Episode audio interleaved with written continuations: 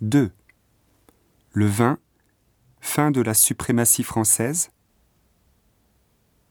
Au Japon comme ailleurs, boire du vin n'a plus rien d'exceptionnel. L'arrivée du Beaujolais nouveau fait désormais partie des nombreuses fêtes qui rythment l'année et les caves des restaurants contiennent toutes des grands crus de Bordeaux et de Bourgogne. Cependant, la suprématie des vins français se voit concurrencée ces dernières années par des vins venus d'Australie ou du Chili qui ont de plus en plus de succès. Partout dans le monde, la consommation de vin est en progression. Partout, ou presque.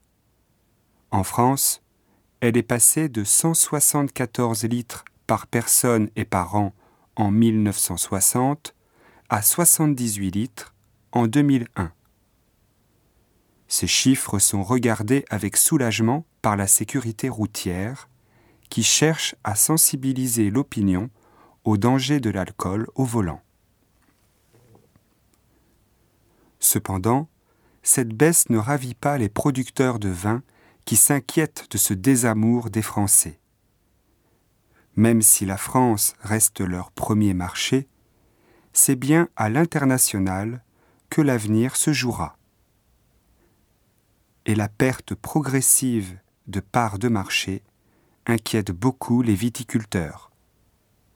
La part des vins du Nouveau Monde est passée en 25 ans de 1,7% à 28% dans les échanges mondiaux.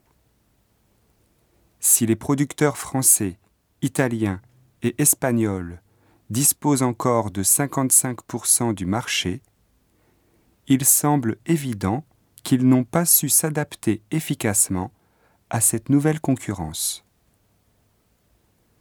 L'avenir des producteurs européens passe donc par des réformes.